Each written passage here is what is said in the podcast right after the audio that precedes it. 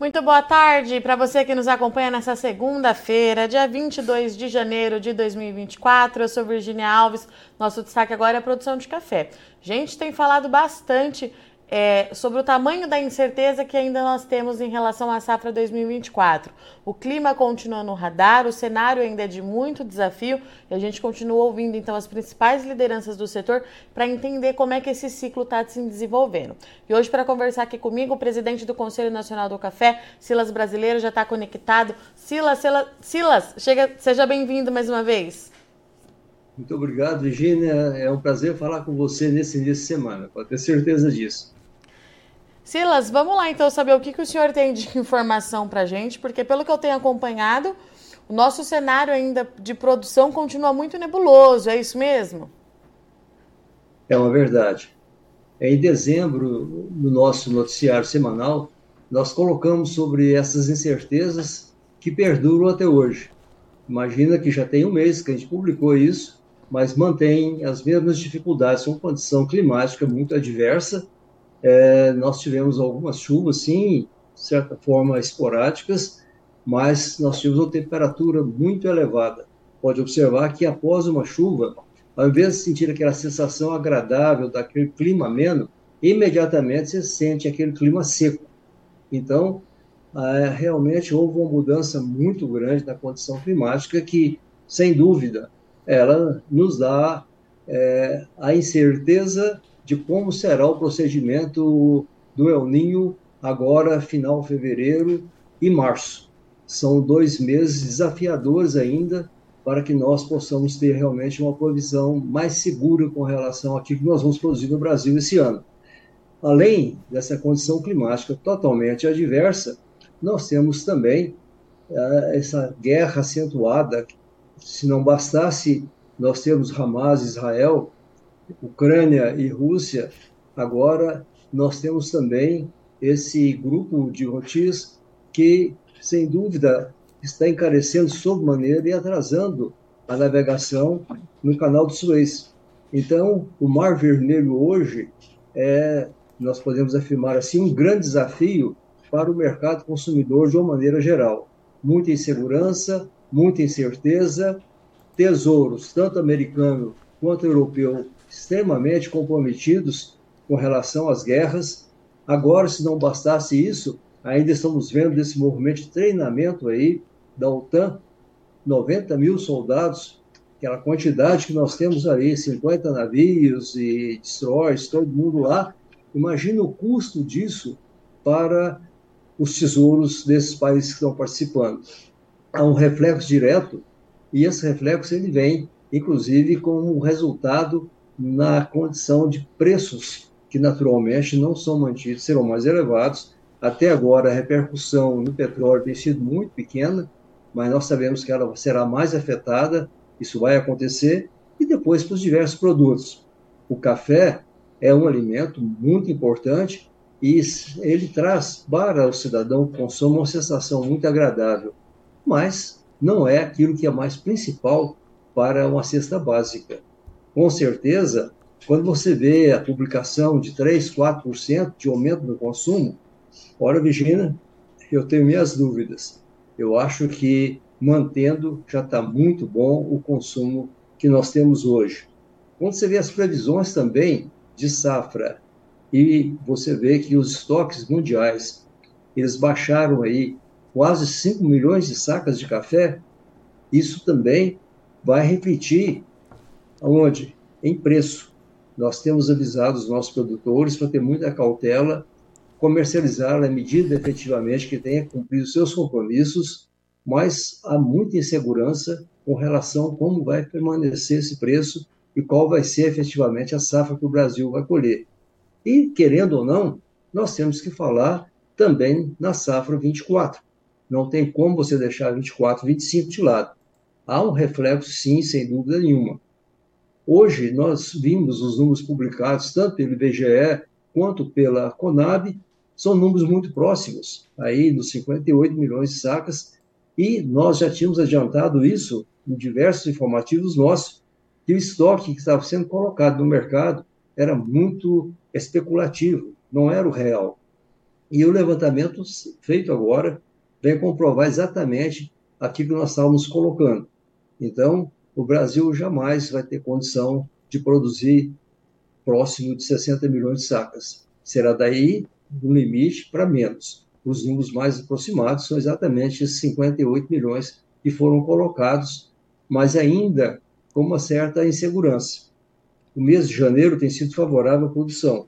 Temos que nos lembrar que, mesmo com chuvas inconstantes ou não atingindo de uma forma geral todas as lavouras, nós sentimos que isso, os frutos estão realmente é, se formando e, consequentemente, estão se enchendo, e isso vai fazer com que nós vamos gastar menos café seco para fazer uma saca de café limpo.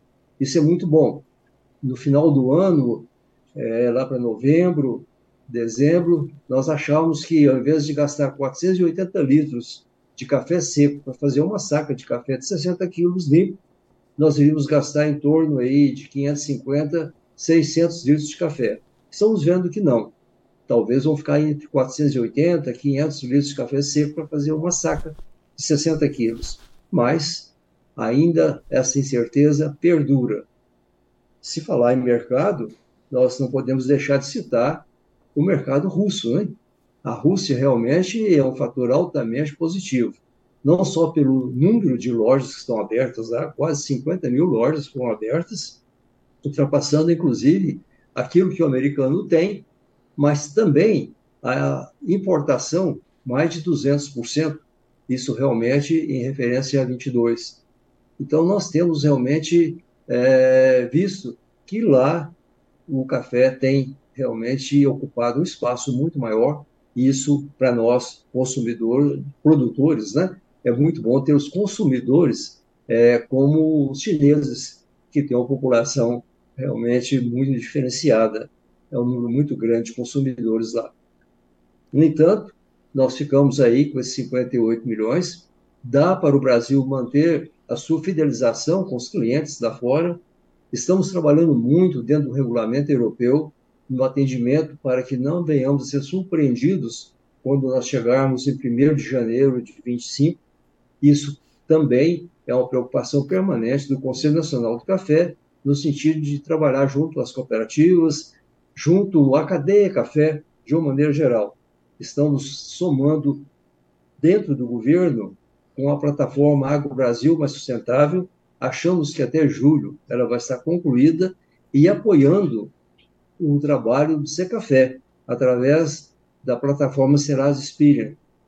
É uma plataforma que está também muito adiantada, muito evoluída. No entanto, há muito comentário sobre aquilo que é bom, aquilo que é negativo, sobre as informações que se passam.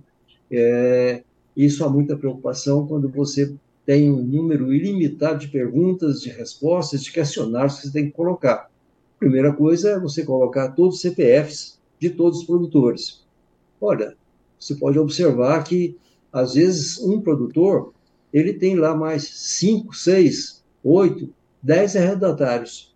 Se coloca o CPF dele, simplesmente, como vai ficar a questão do princípio da rastreabilidade? Então, são preocupações que se apresentam a cada dia e nós temos trabalhado para vencê-las, mostrar como nós devemos proceder, e isso aí é muito importante. Estamos junto com a exportação, com o Secafé, que tem feito um trabalho brilhante, inclusive mostrando o princípio da sustentabilidade nos consumidores. É um trabalho que o CNC tem feito intensamente também, tanto no mercado europeu quanto no mercado americano, que são os principais, não esquecendo lá do Japão, mercado asiático, o crescimento. Então, isso para nós é muito importante. E mantemos, então, é, permanentemente esse trabalho de informação, mostrando que o Brasil é o único país do mundo que tem uma legislação trabalhista. Nenhum outro produtor no mundo tem uma legislação trabalhista. Somente nós, brasileiros, é que temos. Isso é um diferencial que se faz. Eles são preocupados, sim, com o social, mas muito mais preocupados com o reflorestamento, ou desflorestamento, como eles colocam. Esse desflorestamento colocado por eles, eles não sabiam como produzir café no Brasil. Nós agora estamos mostrando, eles estão vendo, alguns têm visitado o Brasil, e isso faz com que eles venham a produção de café de uma forma diferente. Talvez se conhecesse como nós trabalhamos dentro do princípio da sustentabilidade, como produzimos café, eles não tivessem feito uma legislação tão rígida, tão pesada e não teriam incluído o café. Porque se tem um produto que não precisa de extensão de áreas, é exatamente o nosso café, que tem reduzido a sua área produtiva ao longo dos anos. Então, falar do café do Brasil é um motivo de muito orgulho e nós ficamos imensamente satisfeitos com a oportunidade que você, Virginia, é, nos oferece e as suas publicações.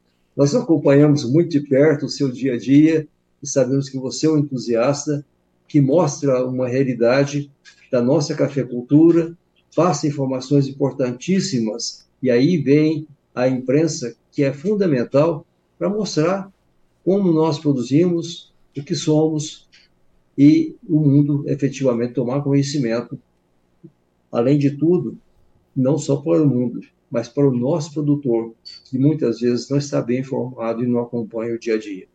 Por isso, é importante um momento como esse, quando nós queremos agradecer e parabenizar você por apresentar de uma forma tão direta e de uma forma tão transparente aquilo que acontece no mercado de café.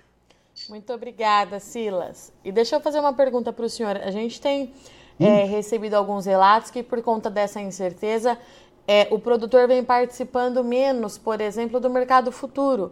Né? O produtor de café vinha dando aula nessas negociações, participando muito desse mercado, e agora a gente percebe uma retração. Não que ele não esteja participando, mas ele é mais cauteloso. É essa informação que o senhor recebe das cooperativas também?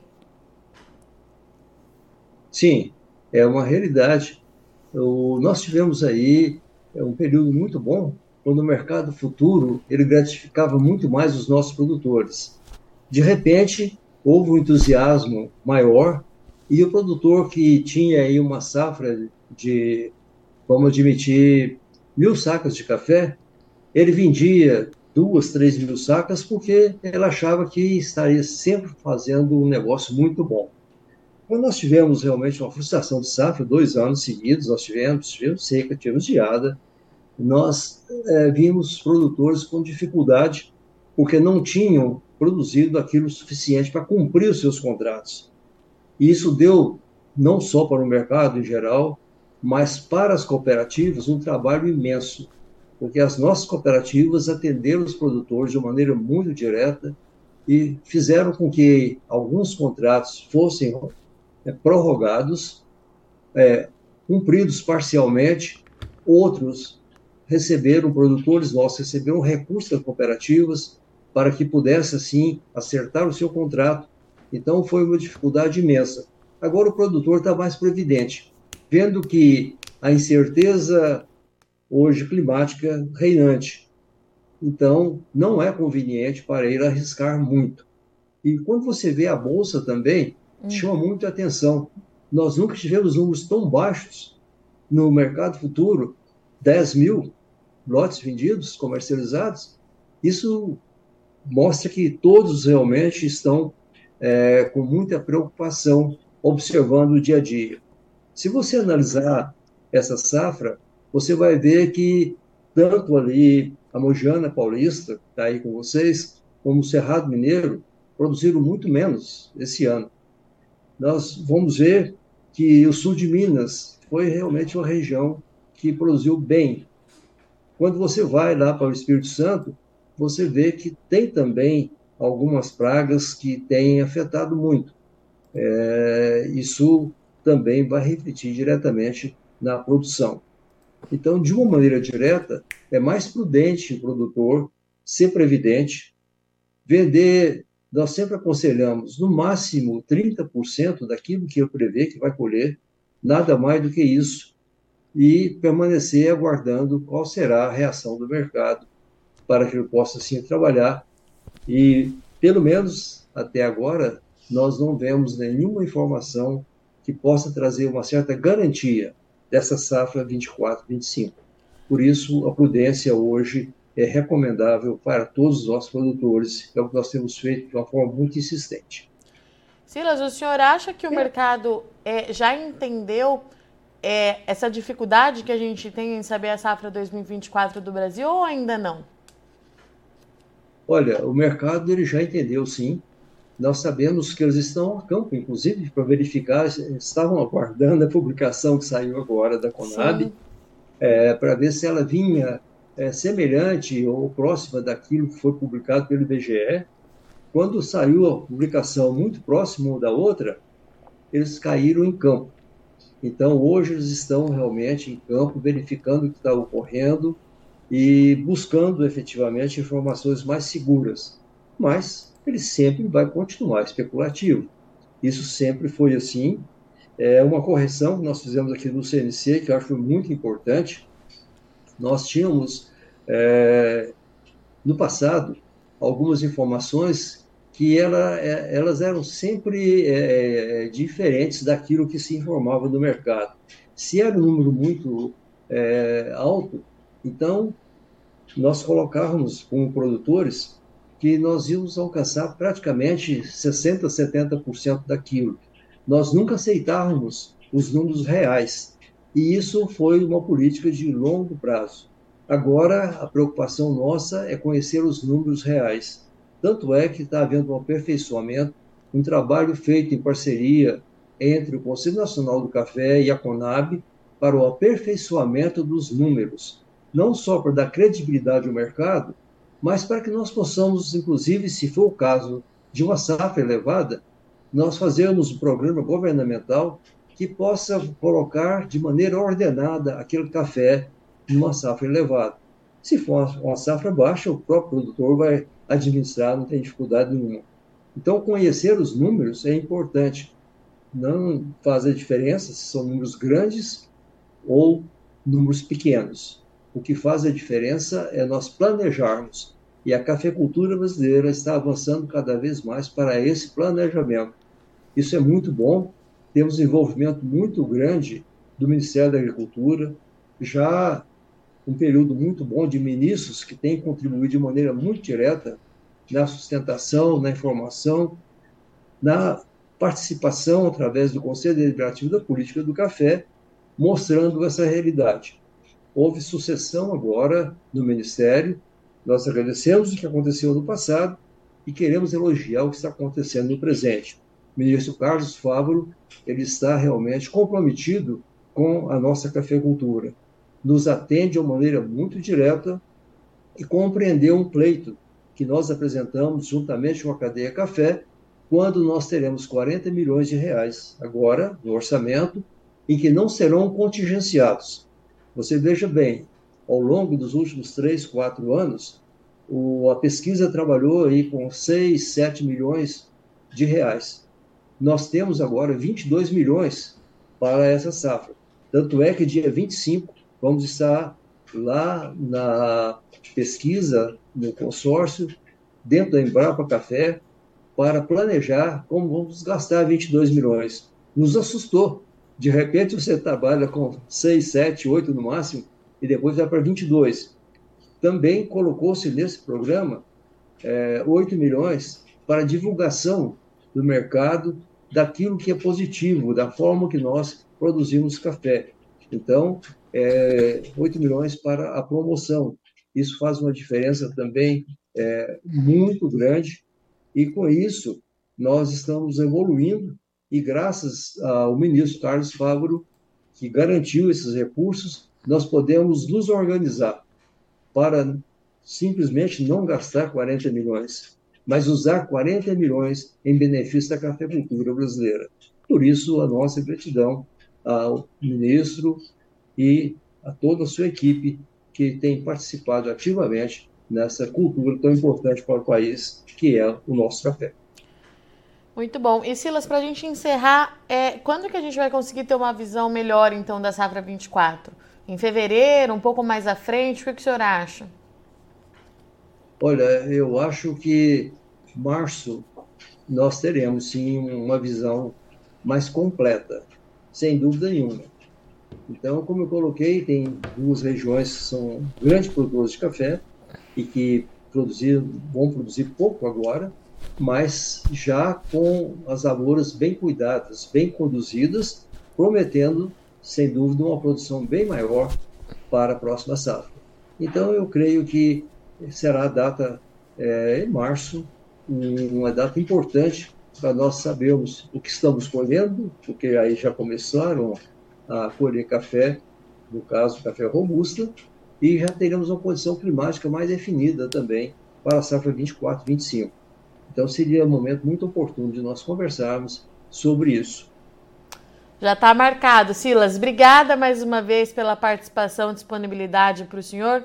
É, como é a primeira vez que a gente se fala um, esse ano, um feliz 2024 para o senhor e para todo o time é, aí do CNC e a gente continua conversando. Qualquer novidade é só me acionar, o senhor sabe que a casa é sua. Muito obrigada, Silas.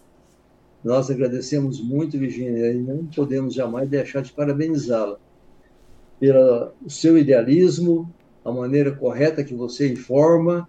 Isso é extraordinário para todos nós produtores do Brasil, também para os nossos exportadores, para o mercado de uma maneira geral na formulação de política. Muito grato, reconhecemos o mérito do seu trabalho e que 2024 seja realmente um ano muito promissor para vocês, as Notícias Agrícolas, para toda a sua equipe e que possamos continuar informando de maneira correta, de maneira séria, de maneira transparente, para que cada um que produz café, dos nossos 330 mil, veja que BGE fala 300 mil, nosso levantamento são 330 mil produtores de café, 78% pequenos produtores, que eles possam realmente estar bem informados e planejar a sua atividade assim, valorizando sem dúvida o nosso sistema cooperativo, que é muito importante, o sistema sindical, que também é muito importante, e essas duas representações estão trabalhando junto na defesa da produção de café do nosso país. Muito obrigado.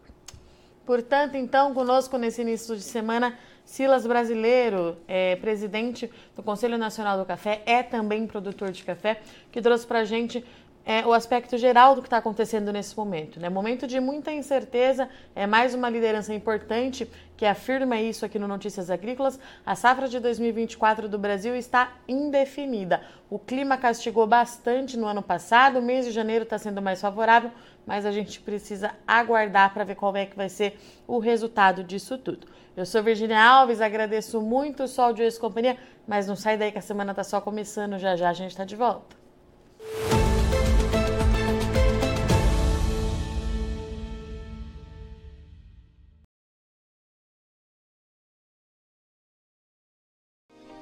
Se inscreva em nossas mídias sociais. No Facebook, Notícias Agrícolas. No Instagram, arroba Notícias Agrícolas. E em nosso Twitter, arroba Norteagri. E para não perder nenhum vídeo, não se esqueça de nos acompanhar no YouTube e na Twitch Notícias Agrícolas Oficial.